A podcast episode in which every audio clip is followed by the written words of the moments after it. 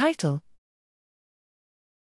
A transient protein folding response targets aggregation in the early phase of TDP43 mediated disease.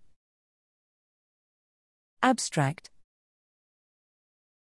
Understanding the mechanisms that drive TDP43 pathology is integral to combating neurodegenerative diseases such as amyotrophic lateral sclerosis, ALS, and frontotemporal lobar degeneration, FTLD.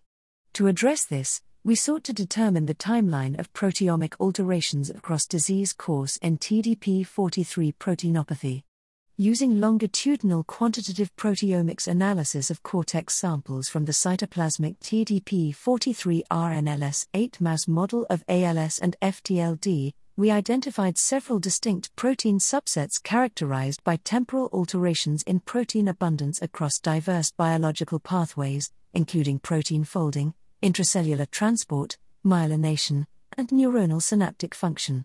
Remarkably, neurons in the RNLS8 cortex elicited a transitory response primarily comprising protein folding factors prior to and in the earliest stages of disease progression. This response included increased levels of DnaJ homolog subfamily B member 5, DNAJB5, and proof of concept studies showed that DNAJB5 overexpression decreased TDP43 aggregation in cell and cortical neuron cultures.